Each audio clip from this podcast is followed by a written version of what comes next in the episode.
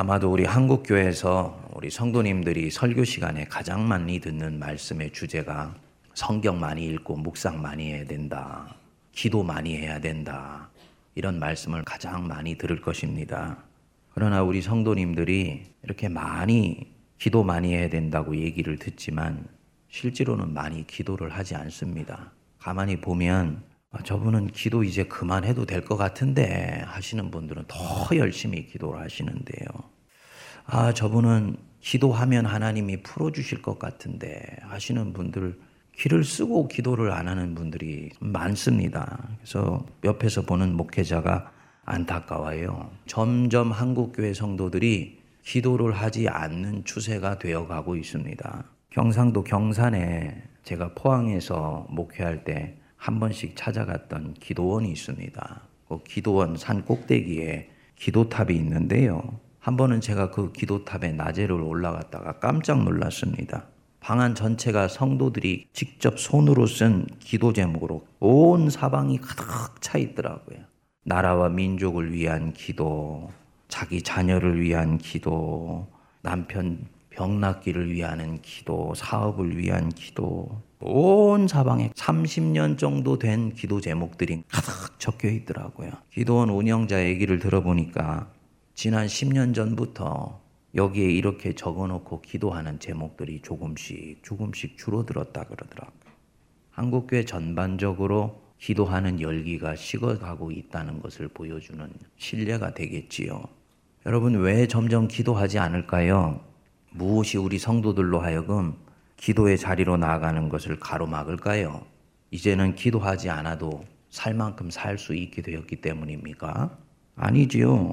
10년, 20년 전에 비해서 입에 밥 들어가는 것에 대해서는 해결되었다고 합니다만 삶의 질은 그다지 나아지지를 않았습니다. 멀쩡한 낮에 미세먼지 때문에 마스크를 쓰고 다녀야 되는 이 현실, 삶의 질이 굉장히 힘들어졌다는 것을 얘기하는 거지요. 사람과 사람 사이의 관계는 점점 막혀가고 고립화되어 가고 있고요. 이제는 한 10년만 지나면 사람이 AI와도 경쟁하면서 살아야 되는 괴상한 세상이 오고 있습니다. 기도하지 않아도 되는 세상이 절대로 아닙니다. 기도에 응답받지 않는 경험이 쌓여가면서 기도에 대해서 불신하는 마음이 여러분들 안에 생겼습니까? 어떤 분들은 그럽니다. 나는 어떻게 기도해야 되는지 또 얼마나 기도해야 되는지 잘 모르겠습니다. 기도를 하려면 마음 준비가 잘 되어 있어야 된다고 하던데 그것을 잘 몰라서 기도하는 것이 주저됩니다. 이런 얘기를 하는 분들도 있습니다. 오늘 하나님께서 우리에게 주신 본문 말씀을 들여다보면 이스라엘의 선지자 엘리야가 기도하는 모습을 볼 수 있습니다.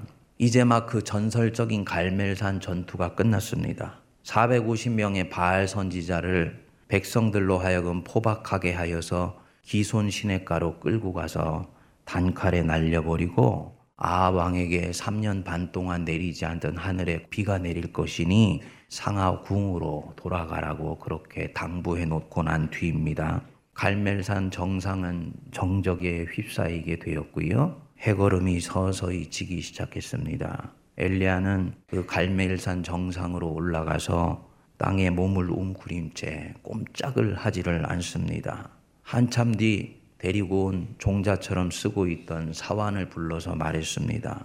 산 저쪽 바다를 한번 가서 보아라. 구름이 몰려드는지 어떤지.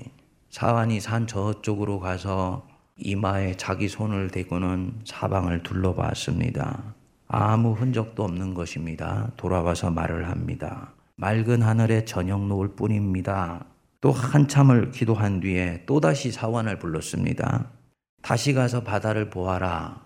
비구름이 몰려오는지 사환이 또 가서 봤는데 아무 변화도 없습니다. 엘리야님, 이번에도 보이는 것은 맑은 하늘에 보이는 것은 저녁 노을 뿐입니다. 세 번, 네 번, 다섯 번, 여섯 번, 총 몇 번을 이렇게 했다 그랬습니까? 일곱 번. 일곱 번을 같은 일을 반복하면서 기도의 자리를 지킨다. 기도의 전형이 들어있는 것입니다. 뭐냐? 첫 번째로 기도자는 기도 자체의 능력을 믿어야 됩니다. 기도 자체의 능력을 믿어야 돼요. 엘리야는 기도의 능력을 믿었습니다. 한 번, 두 번 기도했는데도 아무 변화가 일어나지 않는데 계속해서 기도하면서 가봐라, 가봐라. 계속 그 기도를 밀고 나가는 힘이 무엇이었겠습니까? 자기가 하는 기도는 반드시 응답을 받는다는 것을 엘리야는 믿고 있는 것입니다. 자신이 하는 기도 자체가 능력이 있다는 걸 믿는 거예요. 우리 한국 교회 어느 순간부터인가 기도의 신학 비슷한 것이 들어와서 기도가 정화되어야 된다. 기도하는 것 자체도 중요하지만 기도의 동기가 순수해야 된다. 등등 이 기도의 전제를 말하는 설교가 많아졌습니다. 맞는 말이지요. 근데 여러분들이 이런 말씀을 들을 때 조심할 부분이 있습니다. 우리는 죄인이요. 허물이 많은 피조물이기 때문에 절대로 자기가 기도의 자리로 들어갈 때 100% 순수한 가운데 기도를 시작할 수가 없어요. 기도를 하는 마음이 정화된 가운데 기도의 자리로 들어갈 수가 없습니다. 그런 주문은 사막에 있는 수도자처럼 고도로 수행이 되어 있는 사람에게 요청할 수 있는 말입니다. 기도는 어디까지나 기도예요. 기도의 근본은 자신의 바램을 기도하는 대상에게 쏟아놓거나 외치거나 간청하는 것입니다.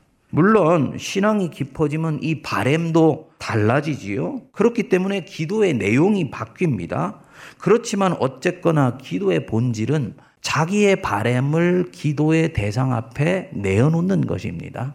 리차드 포스터라는 분이 쓴 기도라는 책에 보면 기도가 향하는 방향에 따라서 크게 세 가지 종류의 기도가 있다고 얘기를 합니다. 먼저는 안으로 향하는 기도, 그리고 밖으로 향하는 기도, 위로 향하는 기도가 있다는 것입니다. 그리고 이 세 종류의 기도에 따라서 가지로 각각 일곱 가지의 기도가 또 있어서 총 합치면 스물한 가지 종류의 기도가 있다는 것입니다. 이 모든 기도의 가장 기본이자 기도를 진정으로 기도답게 만드는 기도가 있는데 그것이 뭐냐면 단순한 기도라는 거예요. 무슨 기도? 단순한 기도. 자기의 처지와 형편, 마음의 상황을 기도의 대상 앞에 그대로 말하는 것입니다. 아, 여러분, 내가 나를 잘 모르는데 어떻게 지금 내가 하는 이 기도의 동기가 순수한 것인지 불순한 것인지를 명료하게 알 수가 있겠습니까? 먼저는, 아, 이것 하나님께 기도해야지. 라고 생각하고 그분 앞에 단순하게 내어놓는 그 자체가 가장 중요한 것입니다. 마음의 동기가 별로 하나님 보실 때 도와 보이지 않으면 기도하는 중간에 기도가 진행되는 중에 혹은 기도가 시일이 지나면서 진행되는 과정 가운데서 성령께서 깨닫게 해주세요. 그러니까 저나 여러분들은 그런 수도자 같은 그런 생각 하시지 마시고 있는 그대로의 나의 마음을 짓고 하십시오. 그것이 하나님이 기뻐하시는 기도입니다. 고상하거나 숭고할 필요가 없습니다. 말이 기승전결로 잘 연결될 필요도 없어요. 반드시 기억하십시오. 하나님은 우리의 온갖 모순과 이중성과 죄악됨에도 불구하고 우리를 용납하신다는 것, 우리 기도를 인내심을 가지고 들어주실 만큼 그분은 위대하신 분이라는 것, 이걸 여러분들이 반드시 기억하셔야 됩니다. 기도는 가장 쉽게 얘기하면 어린아이가 자기 부모님께 나아가서 자기 원하는 것을 말하는 것과 대단히 유사합니다. 그렇기 때문에 동기가 순수할 필요가 없는 것이죠. 말이 거룩할 필요도 없는 것입니다. 종교적인 언어를 많이 쓴다고 하나님이 들으시는 것도 아니에요. 제일 중요한 건 뭐냐면 단순하고 담백하고 솔직하게 네 마음의 심정을 주님 앞에 내어놓는 것입니다. 그게 아버지가 기뻐 받으시는 기도입니다. 그러니까 저와 여러분들은 확신을 가지고 기도하는 것. 그게 능력 있는 기도라는 것입니다. 둘째로 기도자 자신은 하나님의 자녀의 권세를 가진 자라는 것을 알고 기도해야 됩니다. 무슨 권세? 하나님의 자녀의 권세요. 엘리야는 기도 자체가 능력이 있다는 것도 알았고요. 기도하는 자기 자신이 누구인지를 명료하게 알고 기도했습니다. 만일 여러분들이 엘리야처럼 반복해서 기도했는데도 아무 변화가 없는 것을 알면은 무슨 생각이 여러분들 안에 찾아왔겠습니까? 이번 기도는 안 들어주시나 보다. 혹은 역시 내 기도는 능력이 없어. 라고 생각하지 않았겠습니까? 엘리야는 우리와 달리 기도하지요. 무엇이 그로 하여금 아무 변화가 일어나지 않는데도 계속 기도를 향해 자기 자신을 내달려가게 만들었을까요? 더 기가 막힌 것은 오늘 본문의 마지막 대목입니다. 거기 보면 사환이 마지막 일곱 번째 갔다 와서는 말합니다. 44절 보시면 일곱 번째 이르러서는 그가 말하되 바다에서 사람의 손바닥만한 작은 구름이 일어나나이다. 이 얘기를 듣고 엘리야가 말합니다. 이르되 올라가 아합에게 말하기를 비에 막히지 아니하도록 마차를 갖추고 내려가소서 하라 하니라. 손바닥만한 조각구름이 일어나는 곳을 보고 사환한테 말합니다. 빨리 아합 왕에게 달려가서 장대비가 올 것이니 걸어가지 말고 마차를 타고 가도록 하라. 라고 지시를 내렸습니다. 실제로 이 사환을 떠나보내자마자 하늘이 캄캄해지면서 장대비가 하늘로부터 쏟아지기 시작했습니다. 무엇이 그로 하여금 손바닥만한 작은 구름을 보고 그 속에서 장대비를 꿰뚫어 보게 합니까? 기도하는 자신이 누구인지를 그는 명확히 알고 있는 것입니다. 자기는 하나님의 백성이요. 하나님이 택하신 선지자이다. 세상 백성이 아니고 하나님의 백성의 권세가 있기 때문에 나의 기도는 반드시 능력이 있다는 것을 믿는 것입니다. 야고보서 5장 15절에 보면 능력 있는 기도에 대해서 말씀하세요. 믿음의 기도는 병든 자를 구원하리니 주께서 그를 일으키시리라. 혹시 죄를 범하였을지라도 사심을 얻느니라. 믿음의 기도가 다른 누군가의 죄를 사하는 권세까지도 갖고 있다는 얘기지요. 어떻게 하면 자신의 기도가 믿음에 실린 기도가 되느냐? 여러분들이 하는 기도가 진짜 믿음이 실린 기도입니까? 손바닥만한 작은 구름을 보도 그 구름 속에서 하나님은 이미 장대비를 내 기도 때문에 만들고 계시다라는 것들을 여러분들 믿으세요? 그것이 여러분들에게 믿겨지세요? 그것이 실제로 내게 믿겨지려면 어떤 기도자가 되어야 된다고 성경은 말씀합니까? 그 야고보서 5장 16절에 보면 이런 말씀이 있습니다. 의인의 간구는 역사하는 힘이 큼이니라. 기도의 역사하는 힘이 큰 간구는 누구의 간구가 역사하는 힘이 크다고요? 의인의 간구. 성도 자신의 간구가 의인의 간구라는 것을 믿어야 됩니다. 에이, 목사님, 저는 의인 아니에요. 제가 얼마나 죄를 많이 짓고 허물도 많고 엉터리 같은 신앙생활을 하고 있는데요. 이분 대단히 겸손한 사람 같습니다만 적어도 기도하는 데 있어서는 교만한 사람입니다. 기도자는 자기가 자기를 절대로 거룩하게 할 수 없다는 것을 먼저 아셔야 돼요. 교회가 거룩한 것은 교회 안에 있는 성도들이 거룩하기 때문이 아닙니다. 교회 안에 계신 하나님 아버지가 거룩하시기 때문에 교회가 거룩한 것입니다. 마찬가지예요. 기도를 거룩하게 하는 것.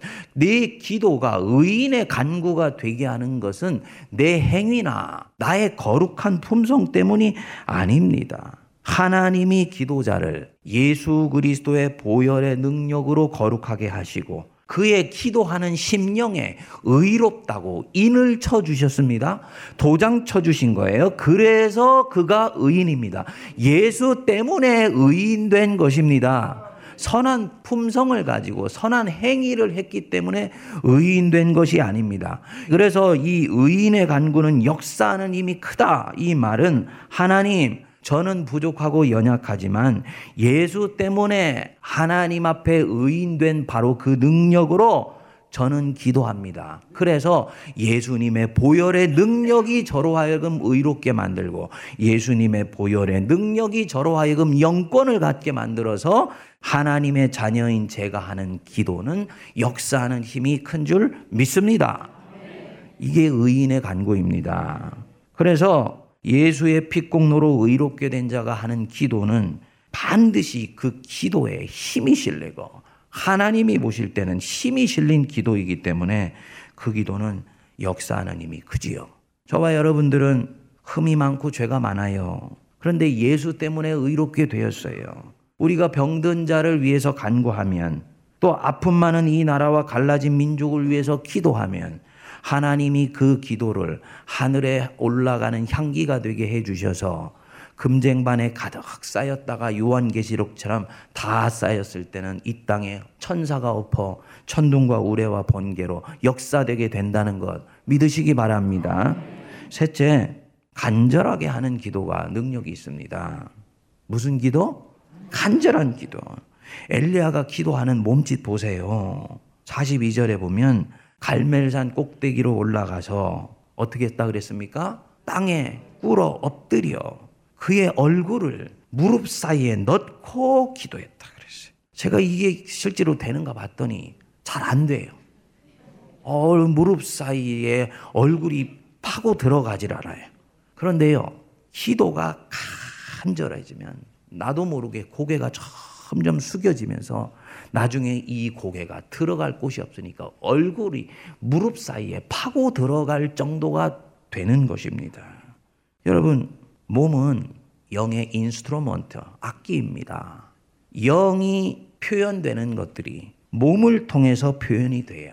그래서 성도가 기쁠 때는 춤을 추는 것이고 다윗처럼 감사할 때는 찬양하는 것이고 하나님 앞에 흥이 날 때는 찬송하면서 박수를 칠 때 이 영도 함께 올라가게 됩니다. 영이 고양되게 됩니다. 항상 내 몸은 영의 상태를 반영하는 것입니다. 그래서 영이 간절하면 몸이 이에 반응을 합니다. 마찬가지로 영은 간절한데 몸이 그것에 반응해 주지 못하게 되면 간절하던 영도 식어져 버리게 돼요.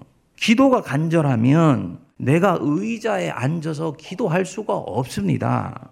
내려와서 나도 모르게 무릎을 꿇고 기도하고 싶은 마음이 생겨요. 그게 정상입니다.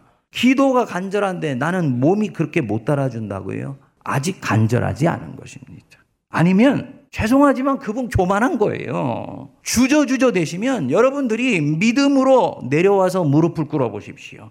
눈물이 폭포수처럼 터지면서 기도도 함께 터져 나오게 될 것입니다.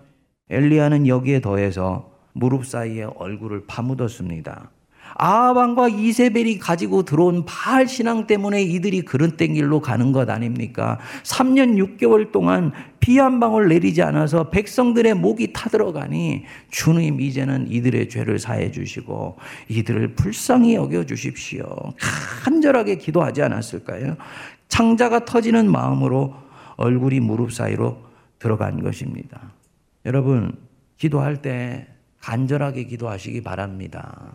하나님 들어주시면 좋고 안 들어주셔도 어쩔 수 없고 이런 마음은 능력 있는 기도가 되지 못하기 때문에 이 기도가 응답을 일으키지를 못합니다. 야고보서 5장 17절에 보면 엘리야는 우리와 성정이 같은 사람이로되 그가 비가 오지 않기를 간절히 기도한즉 3년 6개월 동안 땅에 비가 오지 아니하고 엘리야는 우리와 성정이 같은 사람이로되 영어로는 he was a man just like us 그는 우리와 똑같은 사람이었다. 지극히 평범한 우리와 같은 종류의 사람이었다. 그 얘기입니다. 그런데 그는 기도하면 3년 6개월 동안 비가 내리지 않고 기도하면 3년 6개월 동안 내리지 않던 장대비가 쏟아지는 것입니다. 근데 우리도 기도해요. 그런데 우리는 아무 일도 일어나지를 않는 거예요. 성정도 같고 그도 기도했고 우리도 기도했는데 우리는 아무 일도 일어나지 않는데 그는 변화가 일어나는 역사가 나타난다는 거지요. 무슨 차이였느냐? 간절히. 이것이 달랐습니다. 간절히 간이 끊어지도록 절실하게 전심을 당해서 하나님 앞에 나아갔느냐. 이것이 역사를 바꾸느냐 못 바꾸느냐를 결정한다. 바람과 함께 사라지다 라는 소설 여러분 아시지요? 우리나라의 영화로 나와서 더 유명한 작품인데 이 마가렛 미첼이라는 여류 소설가가 쓴 책을 영화로 만든 것입니다. 미국 남동부에 있는 아틀란타에 살았었는데 다리를 다친 후부터 이 소설을 쓰기 시작해서 7년 만에 탈고를 했다 그럽니다. 원고를 들고 여러 출판사를 찾아다녔지만은 가는 출판사마다 보기 좋게 딱지를 맞은 것입니다. 어느 누구도 이 미셸의 소설에 관심을 보이지를 않았습니다. 보통 사람은 포기하고 다른 일들을 알아봤을 것인데 그녀는 굉장히 마음이 간절했어요. 그래서 포기하지 않았습니다. 미셸이 어느 날 맥밀란 출판사의 사장이 아틀란타로 출장을 온다는 소식을 전해 듣고는 기차역으로 달려갔습니다. 그리고는 자신이 쓴 원고 뭉치를 사장에게 건네주면서 제발 이 원고를 한 번만 읽어주세요. 라고 얘기를 했습니다. 레이슨 사장이 귀찮은 표정으로 원고를 가방에 집어넣습니다. 사실은 그에게는 원고를 읽고 싶은 마음은 초도 없었던 거예요. 그리고 이 사람은 여행 중에 전보를 받게 되었습니다. 미첼이 보낸 전보였습니다. 제발 저의 원고를 읽어주세요. 하루가 지나고 나서 또 전보가 왔습니다. 저의 원고를 한 번만 읽어주시기 바랍니다. 다음 날에도 또 전보를 받았어요. 제 원고를 꼭 한 번만 읽어주십시오. 레이슨 사장이 이 미첼의 집령에 감동을 받아서 원고를 읽기 시작했습니다. 그리고 나중에 여행이 끝나서 자기 집으로 가는 기차 속에서 그 원고를 읽고는 목적지에 도착한지도 모를 정도로 원고에 빨려 들어갔다 그럽니다. 그래서 이 소설이 세상에 알려지게 된 것입니다. 여러분, 기도도 이렇게 하는 거예요. 들어주시면 좋고 안 들어주셔도 뭐 어쩔 수 없고 하는 마음으로 기도하면 응답받을 생각을 하지 마십시오. 간절한 마음으로 기도하세요. 그럼 반드시 하나님 역사하십니다. 넷째로 내가 기도하는 대상이 누구냐 이거지. 내가 기도하는 대상은 없는 것을 있는 것으로 만드시는 전능하신 하나님 아버지. 그가 내 기도를 들으시는 그분이다. 이것을 꼭 기억하셔야 됩니다. 영권을 가진 자가 아무리 간절하게 기도해도 기도하는 대상이 시원치 않고 실력이 없는 분이면 그 기도에는 능력이 없는 것입니다. 바알 선지자가 얼마나 간절하게 기도했습니까? 나중에는 자기 몸을 자해하면서까지 기도를 했거든요. 그런데 아무 일도 일어나지 않았습니다. 왜입니까? 들어줄 수 없는 가짜 신에게 기도했기 때문입니다. 그런데 내 기도를 들으시는 그분은 첫 번째로는 내 영의 아버지. 그렇기 때문에 그분은 자녀가 하는 그 기도에 깊이 관심하시는 분입니다. 더 감사한 것은 내 기도를 들으시는 그 하나님 아버지는 마음씨는 좋지만 무엇을 어떻게 할 수 없는 실력 없는 할아버지가 아니에요. 그분은 없는 것을 있는 것으로 만드시는 천하 만물을 만드신 전능하신 하나님 아버지십니다. 믿으셔야 됩니다. 그래서 그분은 내가 나를 사랑하는 것보다 훨씬 나를 사랑하시고 내가 내 인생에 대해서 관심하는 것보다 훨씬 깊은 마음으로 내 인생에 대해서 관심하세요. 그리고 없는 것을 있는 것으로 만들시고 무에서부터 유를 창조하실 수 있는 부활의 능력의 하나님 아버지십니다. 그래서 내 기도는 바르게 하나님의 심장에 꽂히면 반드시 응답 받을 수밖에 없는 것입니다.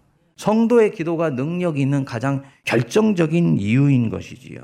하나님 자녀인 내가 하늘에 계신 내 아버지에게 그것도 살아계신 전능자 하나님께 기도하는데 아, 왜 그 기도가 응답을 못 받겠습니까? 여러분, 저는 늦은 나이에 예수를 믿었습니다만 제가 가지고 있는 몇 가지 중요한 확신 중에 하나가 있습니다. 제가 작심하고 기도하는 것은 반드시 응답받는다는 확신이 있어요. 보통 때는 작심 안 하지요. 그 맨날 작심할 수 있는 그런 영역도 없고요. 또 하나님이 보실 때 저놈은 툭 하면 작심한다 그래서 이 약발도 하나님 앞에 잘 안 들어요. 근데 인생의 중요한 마디이기 때문에 삶의 전환기라든지 이것은 하나님의 뜻을 어떻게 분별하느냐에 따라 굉장히 중요한 인생의 대목이다 할 때는요 정자세를 하고 하나님 앞에 기도의 방으로 들어가요. 하나님의 지성소 안으로 들어가요. 그리고 들어갈 때는 반드시 이 기도는 반드시 응답받는다는 확신을 가지고 들어갑니다. 뭐냐 작심하고 기도하는 것은 하나님이 응답하신다는 확신을 갖는 것입니다 감사하게도 이 확신을 이때까지 주님은 한 번도 의심하게 만드시지 않았습니다. 제 얘기를 드리는 것이 아니고 성도의 영권을 얘기하는 거예요. 하나님 자녀인 저와 여러분들이 전능하신 하나님 앞에 작심하고 기도하는 것. 하나님 반드시 들으시고 응답하신다는 것. 믿으시기 바랍니다. 그래서 우리 주님이 담대하게 기도하라고 말씀하셨지 않습니까? 구하라 그러면 너희에게 주실 것이요. 찾으라 그러면 찾을 것이요. 문을 두드리라 그러면 너희에게 열릴 것이니 구하는 이마다 얻을 것이요. 찾는 이가 찾을 것이요. 두드리는 이에게 열릴 것이니라. 아멘. 너희가 누구든지 아버지께 구하면 그것은 이미 받은 줄로 생각하라고 주님이 말씀하셨습니다.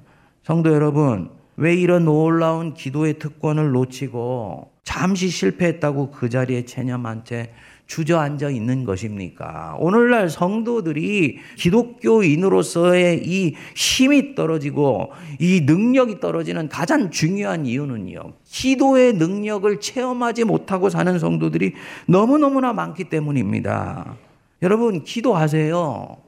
새벽에 나와서 기도하시고 수요일 날 기도하시고 금요일 날 나와서 부르짖어 기도하세요. 하나님 반드시 들으시기를 원하시고 응답해 주시기를 기뻐하십니다. 그리고 지금은 우리 한국 교회가 진정으로 나라와 민족을 위해 기도할 때입니다. 이 나라 이 민족이 대단히 중차대한 역사적 전환점에 서 있어요.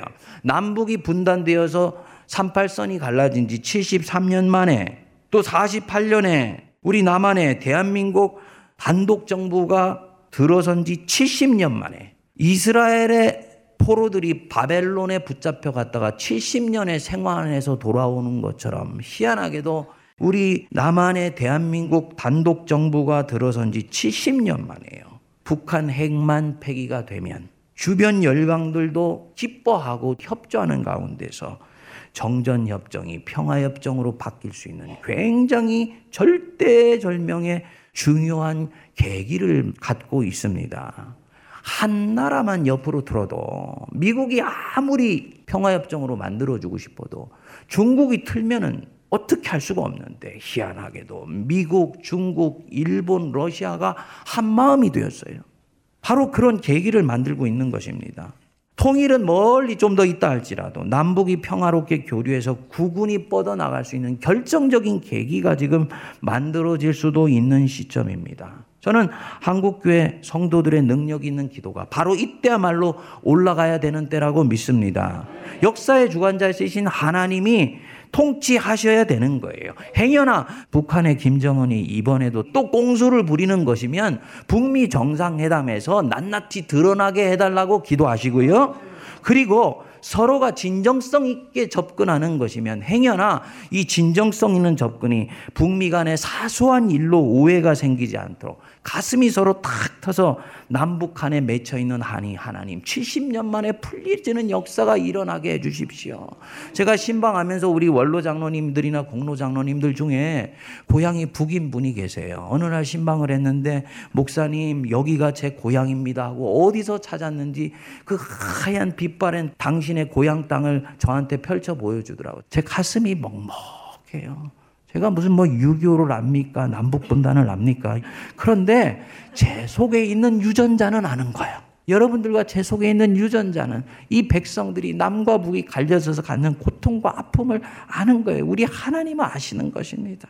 하나님, 이분 눈 감기 전에 자기 고향 땅 한번 밟아보고 인생을 마무리할 수 있게 해주십시오. 우리 민족 속에 한이 있는 것입니다. 여러분, 이 바벨론 포로처럼 붙잡힌 남북이 분단의 포로 된 이 백성들 70년 만에 볼모로부터 해방되어서 온 민족이 서로 은혜 가운데 교류하고 북녘 땅에도 하나님을 찬양하는 그 소리가 차고 넘칠 수 있도록 기도하실 수 있게 되기를 바랍니다. 그래서 주님께서 때가 되었을 때는 남과 북이 복음으로 자유민주 체제로 통일되어서 이 러시아로 북방으로 남방으로 복음 들고 나아가는 위대한 22세기 21세기 후반에 동방의 예루살렘 되게 해달라고 그리고 이때 이 전기가 마련될 수 있게 해달라고 간절히 기도할 수 있게 되기를 바랍니다. 하나님이 그 기도 들으시기 원하십니다.